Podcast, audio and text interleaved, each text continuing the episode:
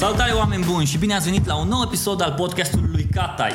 De data asta știu că până acum cu diferiți artiști, cu oameni din publicitate, uh, oameni din comunicare, nu știu dacă am îmbărat, uh, personalități, am avut și colegi și bă, încă family nu am băgat, dar uite, de acum am ajuns la partea în care vorbim cu un art director. Prezintă-te prima dată ca să nu spun eu cine ești, ce faci, cu ce te ocupi. Zim, zine Salut, tu. numele meu este Teo Nistor și sunt art director la Friends TBVA din București. Ce înseamnă art director? Dar imaginează-ți, explică art director, sunt un copil de 5 ani, joc fotbal și, te, și el te întreabă, "Ah, nenea Teo, cu tu, matalit, cu ce te ocupi? Cred că un art director este, ca să, ca să explicăm unui copil de 5 ani, un art director ar fi ăla care poate să-ți ilustreze cel mai bine o poveste. Ok? Ar, adică ar, ți-ar face cel mai bun film, tu ai înțelege cel mai bine personajele sau ar trebui să fie personajele uh, cam cum ți le-ai imaginat tu. Hmm. Și art directorul, el ce face? El desenează? El până la urmă ce îi? În Într-o indu- agenție de publicitate. În industria uh, noastră, în publicitatea românească, mie mi se pare că art directorul este o combinație, o struță, o cămilă. Adică te ajută foarte bine să știi și uh, typography, te ajută în același timp uh, foarte mult să știi uh, lecții de compoziție, reguli de compoziție, să știi să și ilustrezi dacă este nevoie pentru un storyboard, pentru lucruri de genul ăsta. Dar uh, cam atât. Adică nu știu. uh, Deci tot ce înseamnă partea asta de frumos a lucrului. Da, da.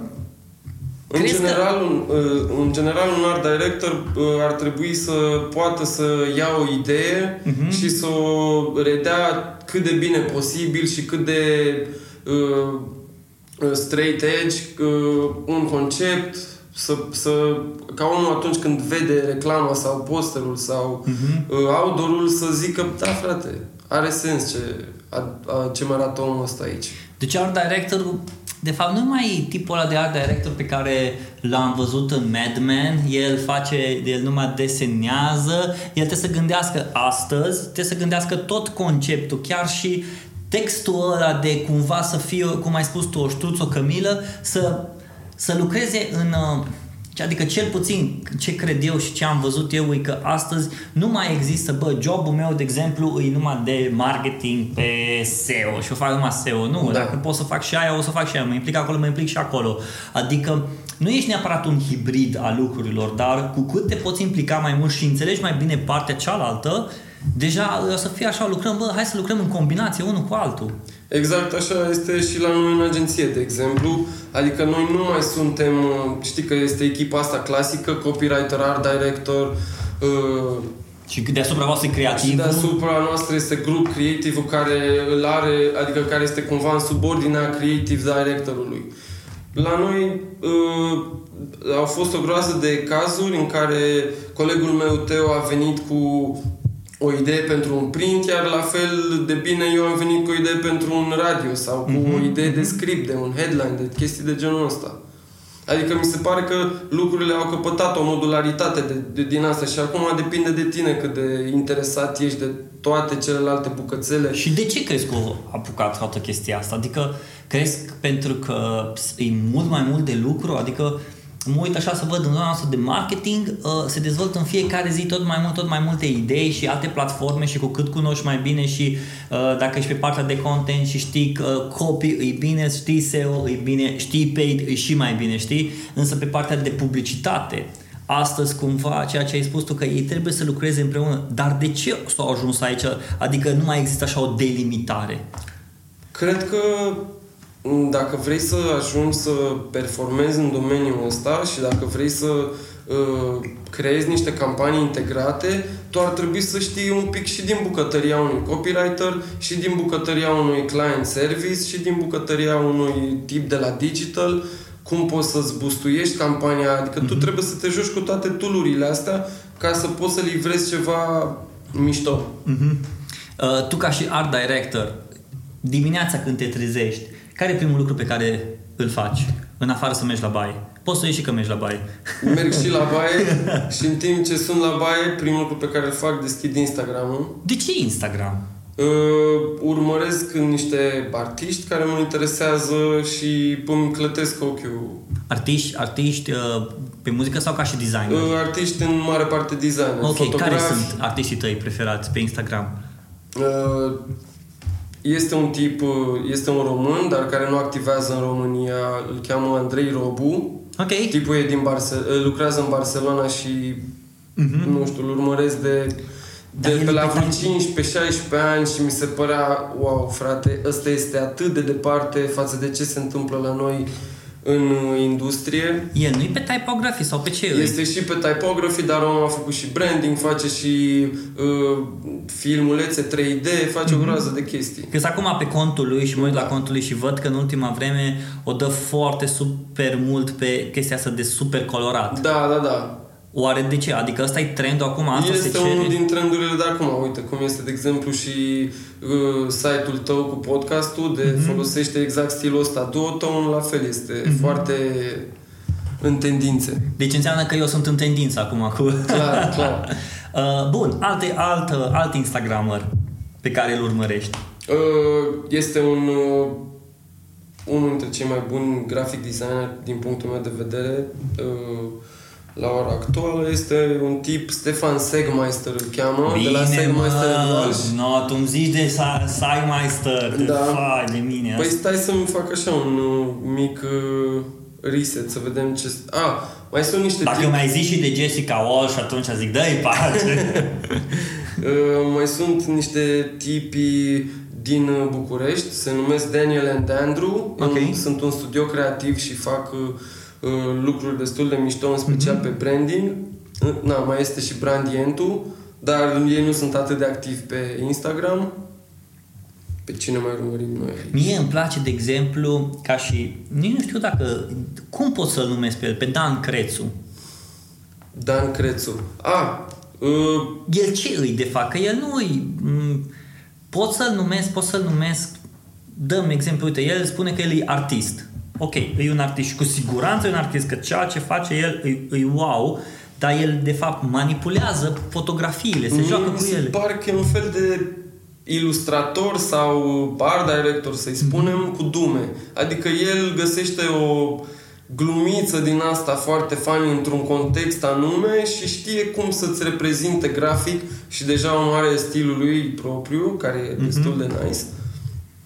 Și reușește să transmită mesajul ăsta mai witty, mai nu știu cum. Am înțeles. La, direct. la, la, la moment, la zi, adică se folosește exact, de... Exact.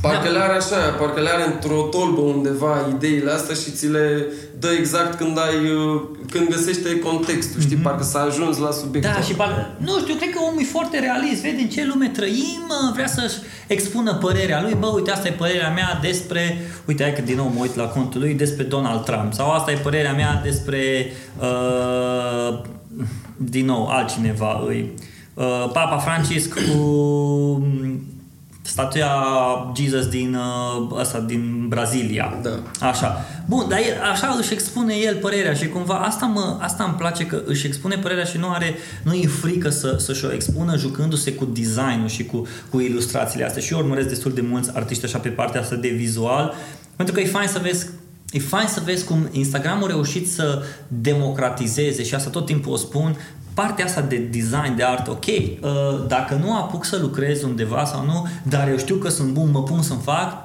și dacă e bun, lumea o să zică, bă, da, ăsta e bun, ăsta face Da. o treabă bună sau să pornesc un proiect, cum e proiectul Endless Column de pe Instagram. Da. Deci ăla niciodată nu o să se poată opri, pe- dar vezi ce fain e pentru că se combină tot timpul bun. Acum e momentul de, habar n-am, hai să facem o, pot să fac o campanie cu ei pe un anumit client, direct pe contul lor, jucându-se cu ăsta lor. Da.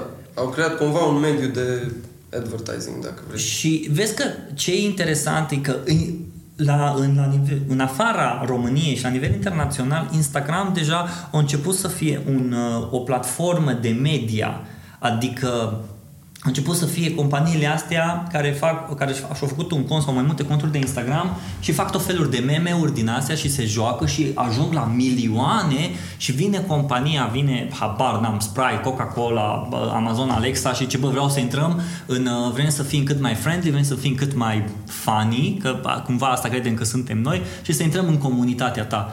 Dar gândește că e dintr-o aplicație de telefon, adică nu și-a făcut un site, nu a auditat ei redacția, sunt 3-4 băieți, este un tip, îmi place foarte mult, eu urmărind, urmărind NBA-ul și basketul, uh, el și-a făcut un cont. Contul îi spune Dunk, atât ai contul. Dunk are 2,2 milioane de urmăritori. Wow, okay. Dar tipul uh, se joacă foarte mult bine, pune foarte mult pe stories, face engagement și spune best basketball community on Instagram, the best highlights, memes, news, we respond to comments on every post. Și cam asta fac. Uh-huh. Sunt foarte activ. Și băieții au reușit să intre cumva lucrează cu diferite agenții și agențiile nu mai lucrează cu, așa zici, influencer după o anumită persoană, ci lucrează cu conturile astea, cu comunitățile astea. Da. Bun, acum așa am, ți-am povestit puțin despre chestia asta pentru că atunci când intru să vorbesc despre basket și despre Instagram, de atunci preiau eu tot uh, podcastul și atunci ăsta e podcastul meu. Poți să mă întrebi tu pe mine. Zim cum ai intrat tu în publicitate? Care e background-ul tău? Cum ai ajuns aici? Cum ai ajuns să fii art director? Adică... E așa o... Se bucură ai te că zici că bă, sunt director. Da, dai seama, sună foarte bine când uh, vorbește maica mea, așa mi imaginez eu când vorbește maica mea la serviciu și o întreabă și ce mai face fitul, ce se mai, cu ce se mai ocupă, cu uh, ce mai face, nu știu ce. Aici aș vrea să te încă mai repetat. Uh, când îmi imaginez că atunci când spune că e art director, are deja un rânje din ala pe față, așa un fel de fulfillment din asta, că totuși a reușit în educația mea, știi? Aha. Dar e mai mult numele, nu știu ce să zic. Zim cum ai ajuns să fii art director? Uh, nu știu de unde să încep, cât de departe să încep. De la uh, aproape... Vrei să încep din generală? Începe din generală. Încep din generală. Eu, în generală, uh, vreau să mă fac artist. Ok. Taică meu a lucrat la Uniunea Artiștilor Plastici și am avut cumva contact cu treaba asta mai tot timpul. Uh, maica mea la fel a lucrat într-un birou de arhitectură uh-huh. și mi se părea că treaba cu desenul e uh, drum, uh, drumul pe care aș merge eu. Aș vrea să merg, oricum toți copiii desenează. Eu am continuat să fac chestia asta și atunci când majoritatea prietenilor s-au oprit și și-au găsit alte mhm. îndeletniciri. Uh-huh. Între timp, ai mei m-au tot pistonat și m-au sfătuit, mi-au spus că, băi, că totuși în România nici cu arhitectura, nici cu artele plastice nu o să o duci prea bine, trebuie să fii un pic mai realist, să fii mai pragmatic. Pe atunci nici eu nu știam și nici ei nu știau de ce ar putea, cum, ar, cum s-ar putea materializa toată treaba asta cu arta vizuală, să fie trasă într-un în mediul comercial, știi? Că asta a fost principala temere a lor. Și până în alta am ajuns la liceu, tot nu scăpasem de piticul ăsta, eu vreau să fac arhitectură. Găsisem că, băi, mi-am zis, arhitectura este soluția pragmatică, adică poți să și desenezi, dar în același timp mai faci și niște bani. Hmm. Ceva de genul ăsta a fost. Uh, uh, cum a trecut ceva timp, Maica mea tot, tot scotea în evidență faptul că eu aș avea un uh, spirit din ăsta justițiar foarte dezvoltat. Și îl ai? Eu zic că l-am. Adică am niște principii din astea morale peste care nu prea pot să trec. Mm-hmm. Câteodată e, e bine pentru mine, câteodată e uh, destul de obositor, știi? Adică ți se întâmplă niște lucruri și după aia te întreb de ce. Și, hmm. mm, zici, bă, am vrut să fac treaba aia bună, știi? Să fiu the good guy. Mm-hmm. Și trebuie să le lași să treacă. Și o iei peste cap câteodată când vrei să fii mai furi, ți mai furi. Exact. exact. Și după aia, și... după ce ți-a spus mama ta că ai spiritul acesta justițiar? Eu deja uh, zic, bă, frate, da, chiar am spiritul ăsta justițiar. Aș știut să umble uh, la firele astea emoționale și mi-a propus Academia de Poliție. Mi-a făcut cunoștință cu un prieten de familie uh, care studiase acolo, sau, uh, da, băiatul tipului studiase acolo. Și l-am cunoscut pe un foarte de treabă, tipul era și sportiv, fusese boxer și zic, bă, cool, mm-hmm. și care-i treaba, tu ce faci? Păi uite, am terminat Academia de Poliție, uh, am și doctorat sau mm. diplomă în drept și mi se părea o, o combinație destul de bună. Practic faci două facultăți în, în timpul uneia, știi? Mm-hmm. Și m-am pregătit pentru Academia de Poliție. Am zis, ok, poate că asta trebuie să fac. Aveam și 18 ani, eram super idealist și eram atât de sigur că eu pot să-mi aduc uh, să las ceva, știi, să schimb lumea asta, să schimb mm-hmm. corupția din România și să fiu eu the good guy, știi? Mm-hmm. Așa? Și am dat la Academia de Poliție, am picat la 10 sutim și am fost foarte frustrat pentru că deja văzusem că majoritatea prietenilor, colegilor intrau ba la medicină, ba la drept, ba la nu știu ce, ba la nu știu ce și eu cumva eram așa, în, în aer liber, știi? Nu, încă nu, da, găsisem, da, da. nu găsisem locul. Am mai făcut încă o dată, m-am mai pregătit încă un an pentru Academia de Poliție. Ă, n-am intrat nici a doua oară, dar din alte considerente ă, au fost niște scheme uh-huh.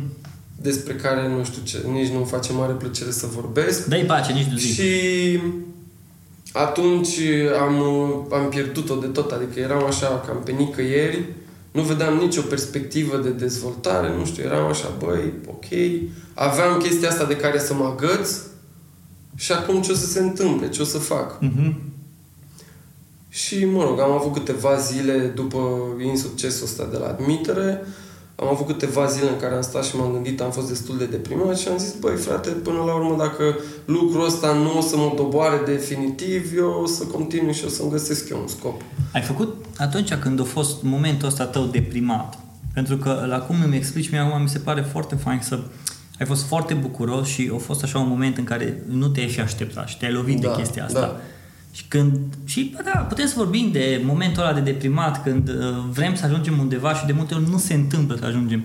Ce ai făcut atunci în perioadă? Nu știu. Ai stat în casă, uh, ai uh, dormit, ai uitat la filme, n-ai vrut să vorbești cu nimeni sau ce ai făcut atunci? Am luat o pauză de la a socializa. Uh-huh.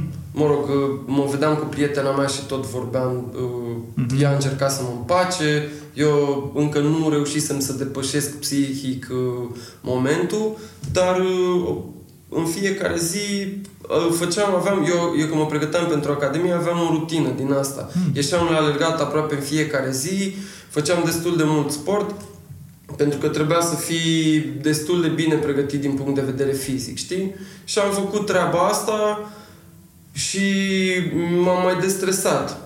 Și ulterior au venit și niște soluții, știi? Am găsit deci ai niște făcut soluții. Sport, ai făcut sport da. în perioada aia. Da, da, da.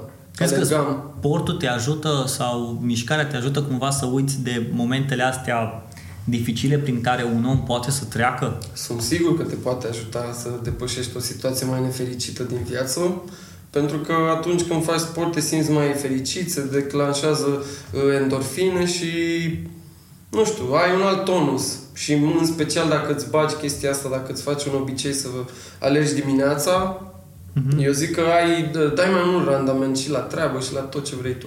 E normal că până la urmă noi ăștia care stăm în fața calculatorului și toată ziua și muncim, că nu e mai munca aia care era acum 20, 25 de ani, 30 de ani, în care omul mergea și efectiv lucra cu mâinile și era obosit fizic da. și venea acasă, se odihnea jumate de ori și după aia putea să meargă la, în schimbul doi de lucru, știi, că poate aveau două joburi sau trei joburi. Da. Acum jobul nostru a ajuns să lucrăm de la 8, de la 9 dimineața până la 6-7 seara, fiind uh, conectați tot timpul, consumând, creând tot timpul, la un moment dat, un, un, un somn de jumătate de oră nu o să te, n-o să te ajute. Și da. dacă tu fizic nu ai grijă de corpul tău și să îți lucrezi corpul, să-ți obosești corpul, să îți uh, pur și simplu să faci mișcare. Bă, hai să zicem că nu poate zilnic, da, săptămânal neapărat trebuie să faci, asta te ajută și să lucrezi mai bine. Asta încerc și eu să fac acum, că în ultimul timp am cam uh, neglijat latura mm-hmm. asta de activitate. Am fost foarte focusat pe treabă și sunt în căutarea echilibrului, mm. știi? Mm-hmm. Și trebuie să mă reapuc și eu de alergat, de mișcare în special. Ok. Bun, să ne întoarcem. Și să după ce ai terminat de... După ce ai ieșit din momentul după acela? După ce am ieșit din momentul uh, acela, am revenit, adică am stat așa, m-am gândit, bă, cam ce fac eu, cam care e treaba cu mine și mi-am readus aminte că, băi, totuși, eu când am decis să dau la Academia de Poliție și să merg pe calea asta, am renunțat la un lucru care îmi plăcea mie destul de mult, știi? Care mă tot bântuia, tot venea în cap și când mă pregăteam pentru poliție, la fel, zic, bă, asta înseamnă că va trebui să renunț la uh, a desena sau a, la, la a căuta lucruri uh, în direcția asta, să mă, să mă intereseze grafic design sau alte lucruri de genul ăsta și mi-am adus aminte și am început din nou să mă să caut, să fac research, să învăț să lucrez în diferite programe, să fac tutoriale. Uh-huh. Și de aici am pornit-o. Și cum ai ajuns în agenția unde lucrezi acum? Uh, păi, făceam deja de vreo 3 ani, lucram în DTP la o, la o editură de integrame, mm. la cea mai mare uh, editură de integrame din România. Și Inițial eu mă băgasem acolo crezând că o să reușesc să vin cu ceva mai bun, să pot să-mi manifest creativitatea. Dar uh, nu am reușit să fac treaba asta și începusem să mă plafonez și să mă frustrez și am zis că uh, din nou e momentul să fac ceva. La o petrecere a unei prietene, uh, l-am cunoscut pe uh, Sorin, de fapt, nu știu dacă ar trebui să zic chestia asta. O să mă gândesc un pic. Să dau un rirut. Cineva mi-a recomandat uh, școala ADC. Mă mhm. gândeam să intru în publicitate și uh, înțelesesem, mă găsisem și pe net chestia asta și, băi, dacă uh, faci școala ADC, ai șanse mai mari să intri în publicitate. Că mie mi se părea deja, nu știu, nu găseam, nu găseam uh, ușa la care să bat sau cum, cum aș putea să ajung eu în publicitate având în vedere că da, aș vrea să fiu să lucrez pe partea vizuală, dar în același timp nici nu am un portofoliu Zeiss și nici nu am un background de studii în sensul ăsta. Hmm. Și am uh, trimis, uh, primeai ca să te poți înscrie la școală, primeai, un, uh, primeai mai multe briefuri tu trebuia să le rezolvi într-un anumit uh, timp, le trimiteai și aflai dacă ai intrat sau nu. Și s-a întâmplat chestia asta. Uh, uh, tot, uh, tot lucram atunci, înainte, lucram tot la Casa Presei. Uh, am aflat că am intrat la școală și am zis, ok, haide să înceapă treaba. Și ai renunțat la job? Nu, nu am renunțat fix atunci. Am renunțat cu o lună înainte de a se termina școala pentru că uh, la finalul școlii trebuia să ai un portofoliu și am vrut să lucrez, să trag, mm-hmm. adică să lucrez foarte bine pe el, să-l dezvolt, ca să am o șansă reală, știi, mm-hmm. să pot să îmi găsesc un job ulterior. Care e experiența ta de la școala respectivă? Ce, de fapt, ce te-a învățat pe tine în școala asta? M-a învățat că trebuie să muncești foarte mult ca să ajungi la ideile alea mișto. Mm-hmm. Aveam în cadrul școlii, adică fiecare curs era astăzi uh, vorbim despre print, astăzi vorbim despre radio, astăzi vorbim despre uh, social media și tot așa.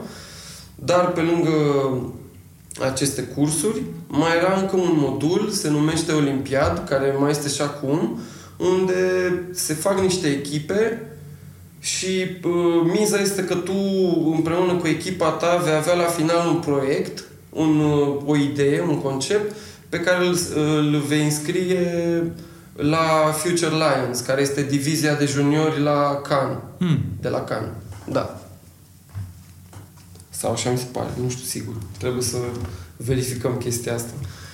Da. Și mm, am pierdut firul. Dacă pot să-mi Așa, aduce aminte. și te-ai uh, și uh, vorbeai despre experiența ta de la școala respectivă. Da, și uh, uite, de exemplu, în cadrul Olimpiadului, noi trebuia să venim cu 25 de idei. Hmm. Împreună cu patru colegi, trebuia să stăm, să ne gândim, să vorbim și să venim cu patru idei. De fapt, uh, problema uh, începea așa, trebuia să vii cu 25 de probleme, așa, așa era.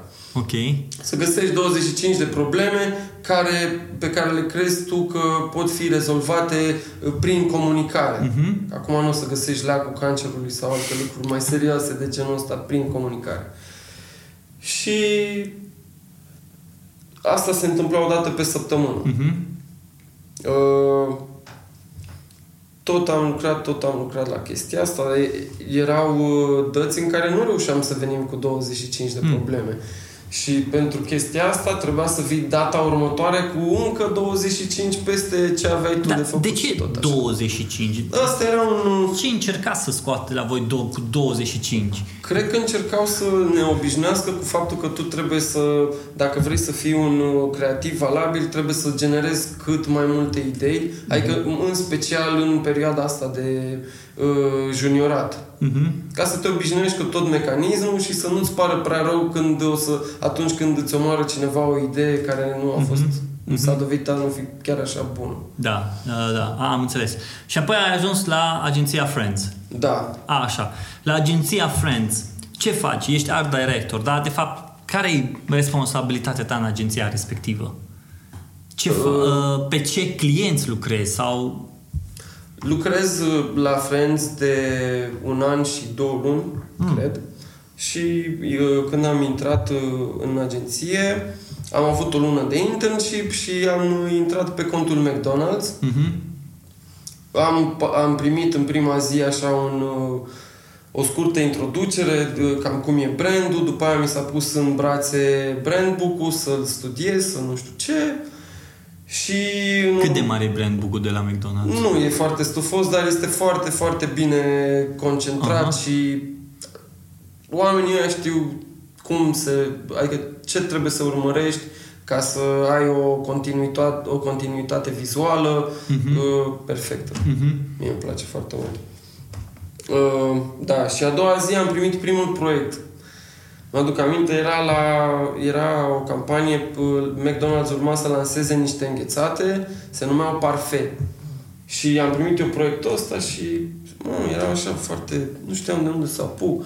Cred că am făcut research, nu știu, vreo două, trei ore, mă tot uitam după fonturi, după layout-uri, după nu știu ce -uri. Și într-un final am venit cu o variantă care a fost uh, aprobată din prima de, cli- de client și am fost foarte așa puf, dat Wow. pe spate, nu mi-a venit să cred. Da. Am lucrat pe McDonald's, uh, cred că vreo șase luni și uh, din octombrie lucrez pe Bergen Beer, Mm. unde fac echipă cu un băiat pe care îl cheamă tot Teo, care este copywriter. Și cam asta facem. Mă întrebai ce face un art director sau Mhm. ce, care sunt uh, tascurile mele de zi cu Tascurile zi. tale de zi cu zi. Da, păi trebuie, uh, în primul rând, noi uh, primim un brief, Mhm. uh, merg cu Teo, facem brainstorming, ne gândim la cum am putea să rezolvăm situația, poate avem de făcut un spot TV sau o campanie integrată, lucrurile astea. Mhm. Și după aia ne punem la birou, începem, facem research, ne uităm pe tot felul de site-uri, creionăm, alegem cea mai bună direcție, o discutăm și cu uh, grup creativul nostru și ulterior cu creativul nostru și dacă este ok, mergem mai departe. Mhm. Și facem tot felul de propuneri vizuale. Aveți un scopuri. timp limitat pentru că- în cât timp trebuie să livrați uh, o anumită idee, un anumit concept sau vă zice, bă, ok, m- aveți o săptămână. Nu, fiecare, fiecare brief vine cu un deadline Mhm. și de foarte multe ori se întâmplă să fie un deadline foarte strâns, de azi pe mâine. Dar trebuie să găsești, să, adică trebuie să reușești să jonglezi cu timpul ăsta, să-l faci să funcționeze. Uh, crezi că creativul ăsta, adică toți cei care sunt creativi, oamenii care sunt creativi, uh, ei trebuie să vină cu idei de, tot timpul. Trebuie să vină cu idei noi, trebuie să aibă idei noi, trebuie să vină cu... să se gândească cineva, o, ai ce idee. Dar ca să ajungi să ai ideea, tu trebuie, trebuie să cunoști multe lucruri. Da. Trebuie să știi multe lucruri, trebuie să uh, te hrănești cu multe lucruri, știi? Da. Și cumva e destul de dificil, cel puțin părerea mea acum, să lucrezi în publicitate, să vii cu idei noi, trebuie și să consumi, trebuie și să vii cu idei noi, trebuie și să te conectezi cu lumea asta, să vezi ce îi, cum îi și nu e neapărat un job foarte ușor. Nu e deloc un job ușor. E un job destul de complex, trebuie să consumi, cum ai spus și tu, foarte multă informație uh, și din uh, industria publicitară, mm-hmm. dar și din afară. Cred că din afară, te, adică informația pe care o consumi din afară te ajută mult mai mult decât ceea ce vezi deja realizat de nu știu ce agenție sau... Uh, tu te inspiri, adică ce te inspiră mai mult? Să te vezi lucrările altora sau să, nu știu, mergi la un muzeu sau să te uiți la un film sau să citești o carte? Ce te inspiră mai mult? Cred că dacă ai, ai răbdare uh, și ești atent, aproape orice lucru te poate inspira. Și, cum ai spus și tu, o melodie, un film, poți să citești o carte, să-ți producă nu știu ce imagine în cap pe care tu o pui într-un sertărel și când îi vine momentul, pac, o scoți. Sau, uh-huh. uite, o poveste, o discuție cu un prieten foarte bun, care îți spune cum a fost, nu știu, la mare și de acolo tragi tu o poveste. O bucățică de o bucățică care ți se pare ție amuzantă și poate o să folosești la un moment dat într-un spot. Îți dai seama că prietenii după aia nu o să-ți mai spună povești. Da, bă, asta... bă, parcă prea a fost spotul ăsta așa, prea, parcă... Parcă eu am jucat în spotul. Da, da, da. care e faza cu ăsta? o să-mi ceară licență după aia, din asta că copywriting. povestește puțin despre campania cu Black Button Books. Cum ați ajuns să faceți? Uh, ce s-a întâmplat? Primul pas direct, din prima pagină, cum ai ajuns și pentru că dacă să ne uităm așa, au avut un hit foarte mare. Da, de, a fost, uh, noi nu, adică eu nu, personal nu mă așteptam să fie chiar atât de bine primit. Uh-huh. A fost în felul următor. Directorul nostru de creație, Eugen Suman, ne, ne-a pus pe mine și pe colegul meu să venim extra work, extra orice, cu o idee pe zi. Ca să ne uh, facă pe noi să lucrăm mai bine împreună uh-huh. și să ne ajute să depășim poate momentul ăsta de juniorat în care încă nu ești foarte obișnuit uh-huh. sau poate că ai o viziune mai fresh asupra unor lucruri și, nu știu, să ne facem mm-hmm. noi obiceiul ăsta. Și am venit într-o zi împreună cu Teo, am zis, băi frate, că uite, oamenii petrec foarte, foarte mult timp pe uh, canalele de social media și că toate discuțiile pe care le ai cu cineva care doar asta face sunt destul de off. Nu prea, ai, nu prea poți să înțelegi mare lucru sau să înveți ceva din treaba asta. Și că oamenii nu mai consumă atât de multă literatură, știi, sau presă scrisă sau ce vrei tu. Și de acolo a pornit toată povestea asta. Ne-am imaginat cum am putea să facem noi, că tu, practic, atunci când ești pe Facebook sau pe Instagram sau pe Twitter, tot mm-hmm. consumi informație. Doar că e cam, în mare parte, cam trashy information. Adică o informație care nu are neapărat un sens. Da, adică Bine, dacă e să o iei și așa, normal, îi trash, dar dacă îți faci un feed și urmărești poate pe Twitter numai cine oferă conținut de calitate sau, uite, eu, eu într-un fel sunt, sunt pro, îmi plac cărțile, deci da, citesc cărți, dar în același timp nu intru puțin în zona aia de, bă, social media e ca un foc. Da. Dacă îl pui în locul potrivit, e bun. Îți încălzește casa, îți încă, te încălzești, faci mâncare și asta.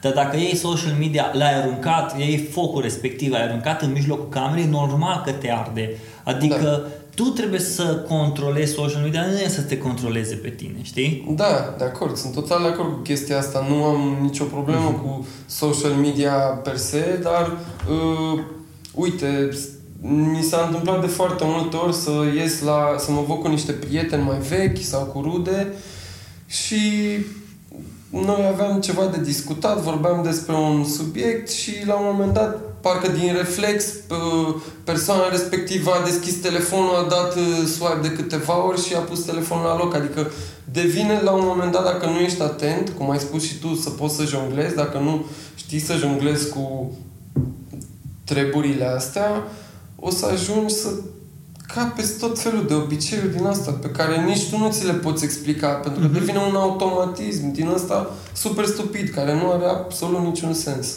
Și ați făcut chestia asta cu... Um, ați venit cu ideea asta de uh, social media, oamenii stau mai mult pe social media, oamenii nu mai consumă Da, presă scrisă. exact. Și cum ați ajuns la, uh, la Black Button Books? Uh, Black, uh, agenția mai lucrase cu Black Button Books, au, uh, am lucrat împreună uh, la o carte, uh, se numește... Am uitat cum se numește. Nu mai că o căutăm și o punem după aia în show notes. Este scrisă de Jean-Marie Dru, este o carte despre The Disruption Site, Mhm. mm-hmm. dar am uitat cum se numește acum. Uh, și lor le-a plăcut uh, această campanie și noi am oferit-o pro bono. Hmm. And that was, that's it. Mhm. Cât ați lucrat la ea? Cred că am lucrat vreo lună, O lună? cam așa ceva, dar uh, asta în timp ce ne făceam uh, jobul mm-hmm. de zi cu zi. Mhm. Am avut niște perioade în care am lăsat-o un pic mai moale, ne-am luat cu alte lucruri, am fost mai prinși pe proiectele noastre și după aia a trebuit să revenim, a trebuit să le terminăm foarte repede. Da, Da, a ați trebuit să vin cu trei direcții de ilustrație într-un timp relativ ai venit scurt. pentru Facebook, Twitter și Instagram. Și Instagram, da. Ok. Dar a ieșit o chestie destul de bună, eu Mhm. sunt foarte mulțumit. Și ați avut și video. Și am avut și videouri, da. Așa. Și uh, videourile alea au fost publicate pe site-ul Black Button Books. Da. Ok. Um, cât timp v-a luat ca să finalizeze? Ai spus că o lună v-a luat să finalizați tot proiectul? Cam așa ceva. Și, da. de, și desenul, și video, și tot, tot, tot. Da, da. Așa. Ce succes au, au avut? Că, Uh. uh... că de mândru văd că ești foarte mândru de el. Sunt destul de... Adică îmi place foarte mult campania și sper să mai avem, adică sper să mai uh, generăm astfel de campanii. Îmi plac Mhm. în special campaniile astea care au și un impact social. Uh, Poți să mai repeți o dată întrebarea? nu mai pot, că cred că am mi-am uitat pierdut, și eu. Mi-am pierdut uh, ideea. A, cum a prins amploare treaba asta? Păi a, f- uh, au apărut posterele Mhm. pe Ads of the World Oh, ok. și de acolo, De acolo o de, de explodat. acolo a explodat, da, am apărut pe tot felul de site-uri și într-o dimineață ajung la birou, uh, mai tot făceam în perioada aia, mai scriam uh, Black Button Books, Read Something Better și apărea chestia asta și într-o dimineață am văzut în search de Google că Adweek a scris ceva despre campania asta și am zis What the fuck, man? Da, am ajuns cu chestia asta. Da, Ce tare. Da. Tu ce ai învățat din campania asta sau din tot proiectul ăsta? Care sunt... Pentru că, vezi, de fiecare dată, eu cred, cel, eu sunt de părere că de fiecare dată când reușim să facem ceva, orice ceva, fie că are succes, fie că nu are succes, fie că îi văzut de cineva, fie că nu îi văzut de cineva, fie că numai noi l-am văzut, rămânem cu ceva. Eu personal rămân cu ceva după fiecare episod de podcast pe care l-am, rămân, ceva, rămân cu ceva cu fiecare proiect pe care îl fac sau la, la noi la lucru, dacă avem o ședință, o discuție, la sfârșit rămâi cu ceva. Și de obicei, cred că asta e foarte important să rămânem cu ceva pentru că ne ajută să devenim m, mai buni, mai, mai altfel, să take it to the next level uh-huh. ca, și, ca și oameni. După proiectul ăsta pe care voi l-ați făcut, Black Button Books, cu, mai ales că a venit și uh, um, creativul vostru care v-a zis, bă, uh, faceți ceva extra ca să ieșiți din Da, zona asta da. de junior Da. care nu știm. exact. Cu ce ai rămas după toată, după toată șandramaua respectivă?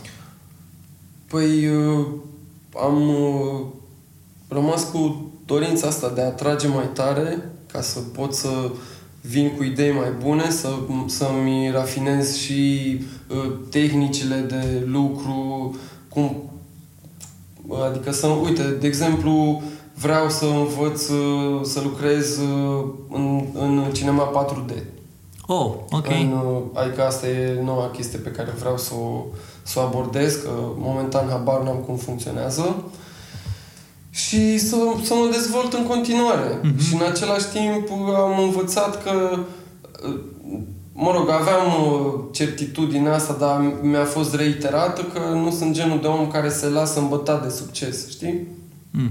Adică am avut parte de campania asta, a fost mișto, ne-am bucurat că a ajuns în uh, Ads of the World și în Adweek și pe mai multe site-uri și la foarte scurt timp după ce am uh, văzut toate chestiile astea, am zis că e momentul să depășim uh, uh, situația și să ne gândim la ce putem să aducem mai bun în continuare și cum putem să ne dezvoltăm noi în plus. Adică v-ați bucurat de succes, dar Da. nu ați lăsat succesul ăla să uai ce tari suntem Da, noi da, și numai de adică succesul ăsta. Crezi nu că mă e... consider mai, uh, mai uh, puțin junior după ce am Mhm. făcut chestia asta, că știu că mai am o groază de lucruri de învățat până să, să zic că stăpânesc domeniul sau uh, craftul. Cre... Nu știu dacă în publicitate poți să, să stăpânești Vezi că e destul de dificil, adică mă și gândesc așa, publicitatea, îi, f- publicitatea sună foarte mult cu marketingul, că de fapt sunt două lucruri total diferite pentru Da, oameni. cred că, m-am, cred că m-am exprimat eu greșit, că de fapt uh,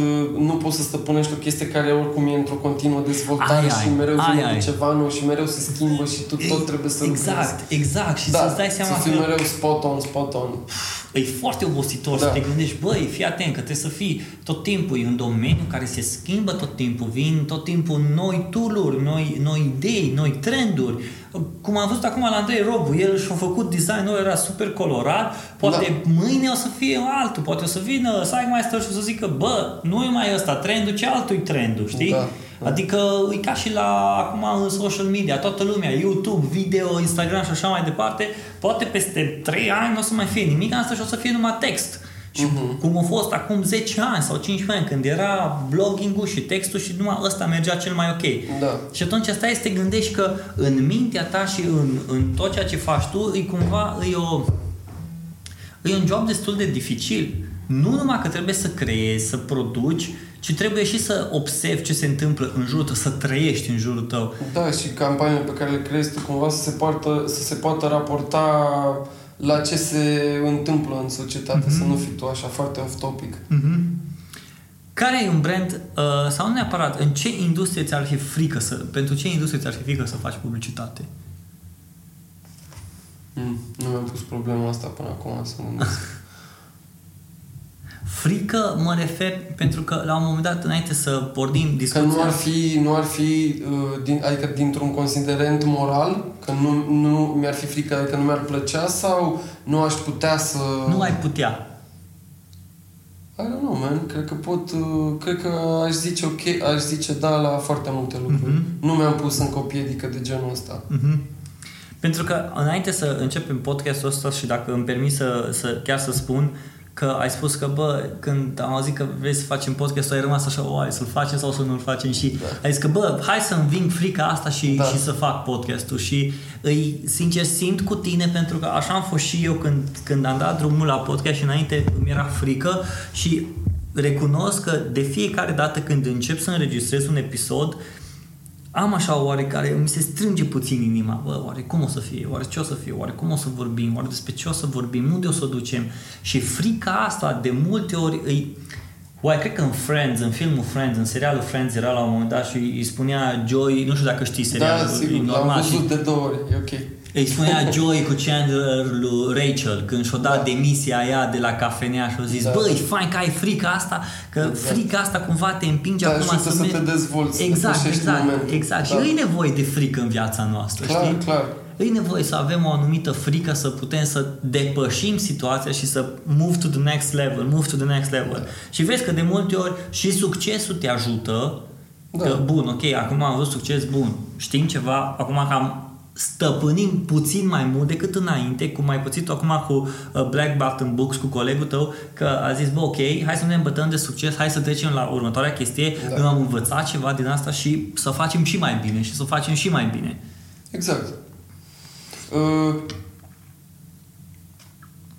ce Ce vreau să spun? Că mi-am pierdut fiul. Uh, Ei, a- asta să știi că e o chestie care atunci când îți pierzi firul înseamnă că ești concentrat la celălalt, la ce zice Da, celălalt exact. și tu îți uiți ideea. Exact, exact, că s-a dus așa un pic. Uh, Spuneai că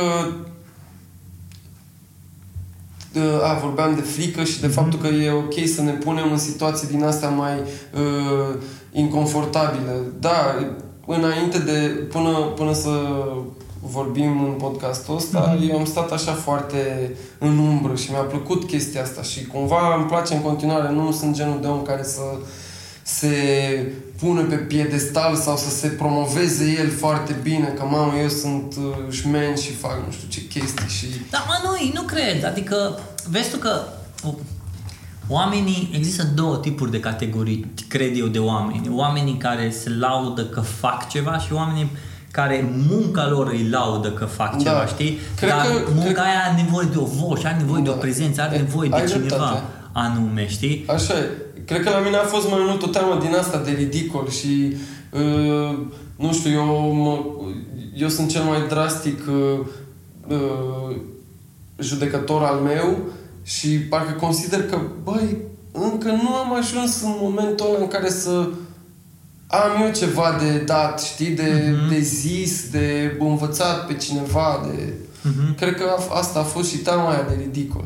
Că, na, ok, vorbim despre niște lucruri sau ne spui niște banalități, o chestie de genul ăsta. Mm, nu cred. Cred că ar trebui să-l gândești la nivelul de, băi, dacă uh, m- pot să fac ceva bine și prin ceea ce am învățat eu și experiența mea pot să dau mai departe cuiva Da. și mi se oferă posibilitatea asta, atunci îi dai, știi? Da, da, Dacă da. nu, atunci ajungi la nivelul ăla în care, bă, ții numai pentru tine și de, de frica asta de ridicol, bă, Da. nu o să zic la nimeni. Păi de asta- Asta să zic. De asta am decis să depășesc momentul și să mă pun în situații de genul ăsta. E foarte, asta, asta chiar, asta să știi că e un lucru foarte bun și oamenii care, care gândesc așa o să reușească să, să ducă la următorul nivel. Băi, uite, vezi că asta e fain într-un podcast, că poți să vorbești de la, poți să do- dai o discuție de la, de, de la publicitate, la Da, trecut, la, da. la să vorbim despre frică, că frica e importantă și Exact. frica e un element important în viața noastră.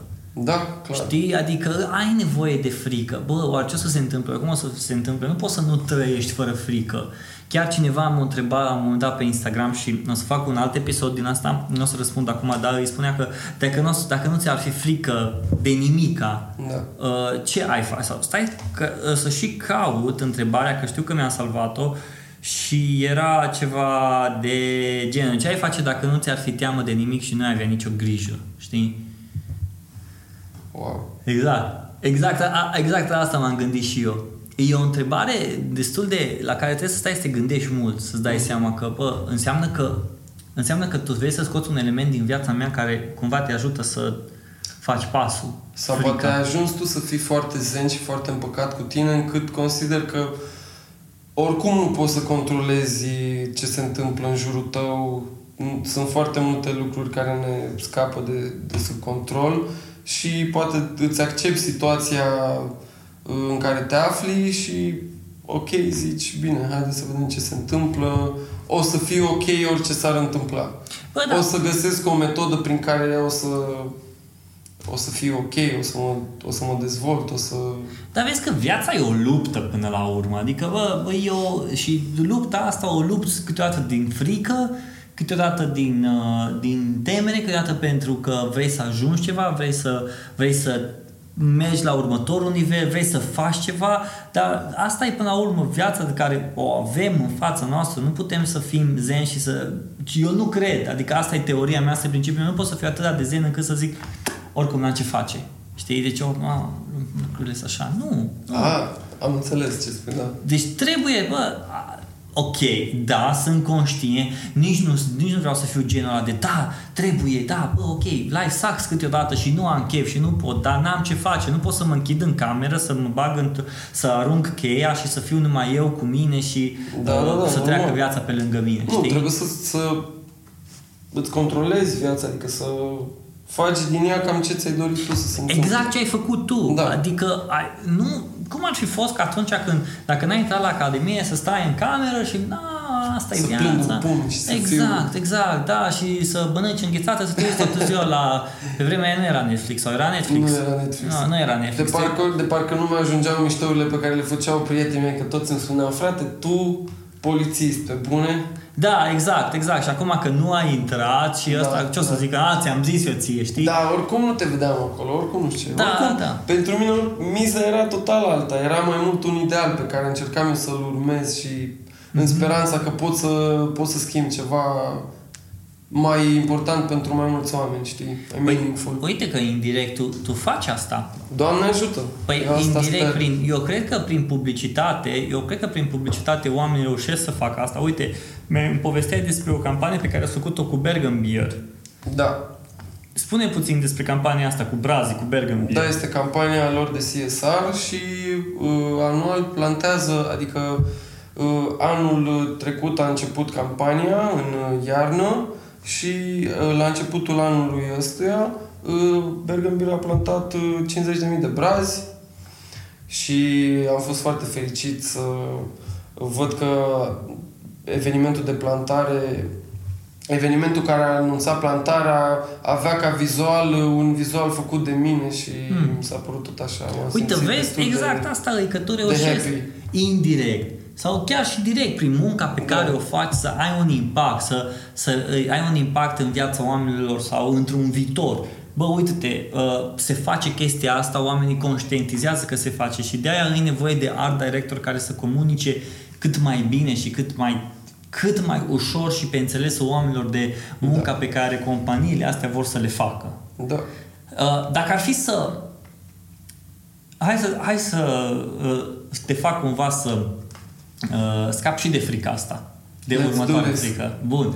Uh, dacă ar fi să recomanzi unui junior art director care încă visează să fie art director și vrea să se apuce să fie art director, dar încă nu și-a făcut CV, nu și-a făcut portofoliu, nu a trimis la nimeni, dar ăsta e visul, visul lui sau visul ei, ce i-ai recomandat să facă?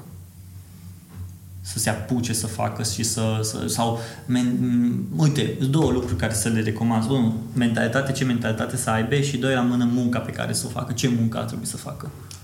Ar trebui să facă ce n-am făcut eu și uh, eu am amânat foarte mult uh, timp uh, schimbarea asta de job. Eu, adică îmi doream de mult timp să lucrez în publicitate, dar în același timp nu făceam nimic în sensul ăsta. Știi, mă tot gândeam că frate, eu încă nu sunt acolo, eu trebuie să lucrez la portofoliu și când, de fiecare dată când mă întreba cineva și tu ce faci? Păi uite, fac asta, dar mi-aș dori să fac asta. Și știi că atunci când tot o spui, practic ai impresia că deja o faci, dar e doar o minciună, știi? Mhm. Și i- i-aș, adică sfatul meu ar fi să înceapă de, de undeva, să lucreze la un portofoliu și să fie ok cu el. Dar cum poate să lucrezi la un portofoliu când el nu a lucrat pentru nimeni? Păi sunt tot felul de, de tutoriale, site-uri care, ca, ca Skillshare, de exemplu, Mhm. unde găsești bă, tutoriale de ilustrație, de lettering, de Mhm. typography, de ce vrei tu și făcute și de oameni din domeniu care sunt super, super șmecheri, Mhm. gen Paula Sher de la Pentagram sau Debbie Milman care a fost Mhm. anul trecut la noi în București și sunt mai mulți de genul ăsta și chiar poți să ai să suplinești o educație uh, cu niște materiale super bune. Mhm. Asta, asta l-aș sfătui și să poate să să fie critic cu el, dar în același timp să nu lase ca această atitudine să-l să-l împotmolească, să-l oprească. Eu am cam făcut chestia asta la început. Eram așa foarte, foarte critic și lucram la ceva, dar bă, frate, nu l-aș fi arătat că nu mi se părea că Mhm. e încă ce trebuie, Mhm. știi? Și asta, dacă, dacă ar vrea să ajungă mai repede să lucreze în publicitate sau să ajungă art director mai uh, repede, ar trebui să facă treburile astea. Mhm. Și să muncească foarte mult. Hm. Foarte mult și să nu se, nu știu, să nu se lase debusolat de faptul că, nu știu, nu i-a ieșit un vizual așa cum și-l dorea el, că mai e mult până acolo și there's plenty of time. Hm. punctul care se repetă de fiecare dată când cineva recomandă ceva unuia care vrea să lucreze în publicitate, în marketing, să fie designer, să fie artist, să fie designer vestimentar, cam majoritatea au spus asta, că trebuie să lucrezi mult. Da. Și asta e cumva lucru care pe oricine poate să ducă undeva dacă se apucă să lucreze mult. Și da, ok, nu, lucru, nu trebuie să fie lucrul ăla mult și greu, dar lucrează mult că lucru mult pe tine o să te reușească sau cel care ascultă acum și vrea să ajungă poate în domeniul publicitar sau copywriter sau art director sau orice vrea să facă, trebuie, trebuie, să, trebuie să se apuce să lucreze. Păi da. Și o să-și dea seama cu timpul de, bă, da, îmi place să fac asta sau nu îmi place să fac. De ce presupunem că este uh, doar în sport nevoie de chestia asta? De ce, doar, de ce presupunem că doar sportivii sunt aia care trebuie să alerge mii de kilometri, să se pregătească ani de zile în fiecare zi și să fie foarte strict cu toată pregătirea asta? Eu cred că ea se extrapolează ca în orice domeniu dacă vrei să ajungi într-un punct bun al carierei. Mhm, mhm. Inclusiv în publicitate. Așa e. Oameni buni, acesta a fost episodul din ziua de azi sau uh, podcastul pe care îl asculti astăzi. V-am povestit despre Art Director, am povestit despre momentul acela de uh, depresiv, de, de, nu de depresie, care e deja total un alt lucru, uh, pe, prin care trecem cu toții, despre frică, am povestit despre, de, despre campania Black Button Books și cum reușește o campanie simplă dintr-o idee simplă extra să aibă un succes așa de mare, de ce înseamnă să nu te îmbeți de succes și să treci mai departe. Uh, de, cu mine a fost Teo, am povestit foarte mult și mie personal mi-a plăcut foarte mult pe Teo, o să-l găsiți pe net. Unde te găsesc oamenii? Pe Instagram, Cum ești cu pe Instagram? T-H-E-O-L-I-N-X. Teolinks. Teo Links, bă, schimbă fă mai O să, simplu. o să fac asta, nu ești Ok. primul care îmi spune. pe Teo îl găsiți pe Teo Links uh, pe Instagram și o să-i găsiți și lucrările. Căutați pe Google Black Button Books uh, și cum e campania, cum se numește campania? Read something better. Read Something Better, Sau citește vedeți ce ceva mai îi, bun. cum îi și lăsați un review. Până una alta, vă mulțumesc că ați ascultat acest episod. Uh, Dacă v-a plăcut, dacă nu v-a plăcut, mi-ar, aș aprecia foarte mult un review din partea voastră. Uh, Dacă v-a plăcut, dați un share și transmiteți unui prieten. Și până una alta, dacă e să rămâneți cu o idee, după toată discuția asta, îi apucați-vă de treabă și frica uh, vă Să va... treacă pe planul secundar. Exact. Și frica să treacă pe planul secundar. Să aveți o zi, o dimineață și o seară frumoasă. Pa, pa! Mulțumesc și eu. La revedere. pa!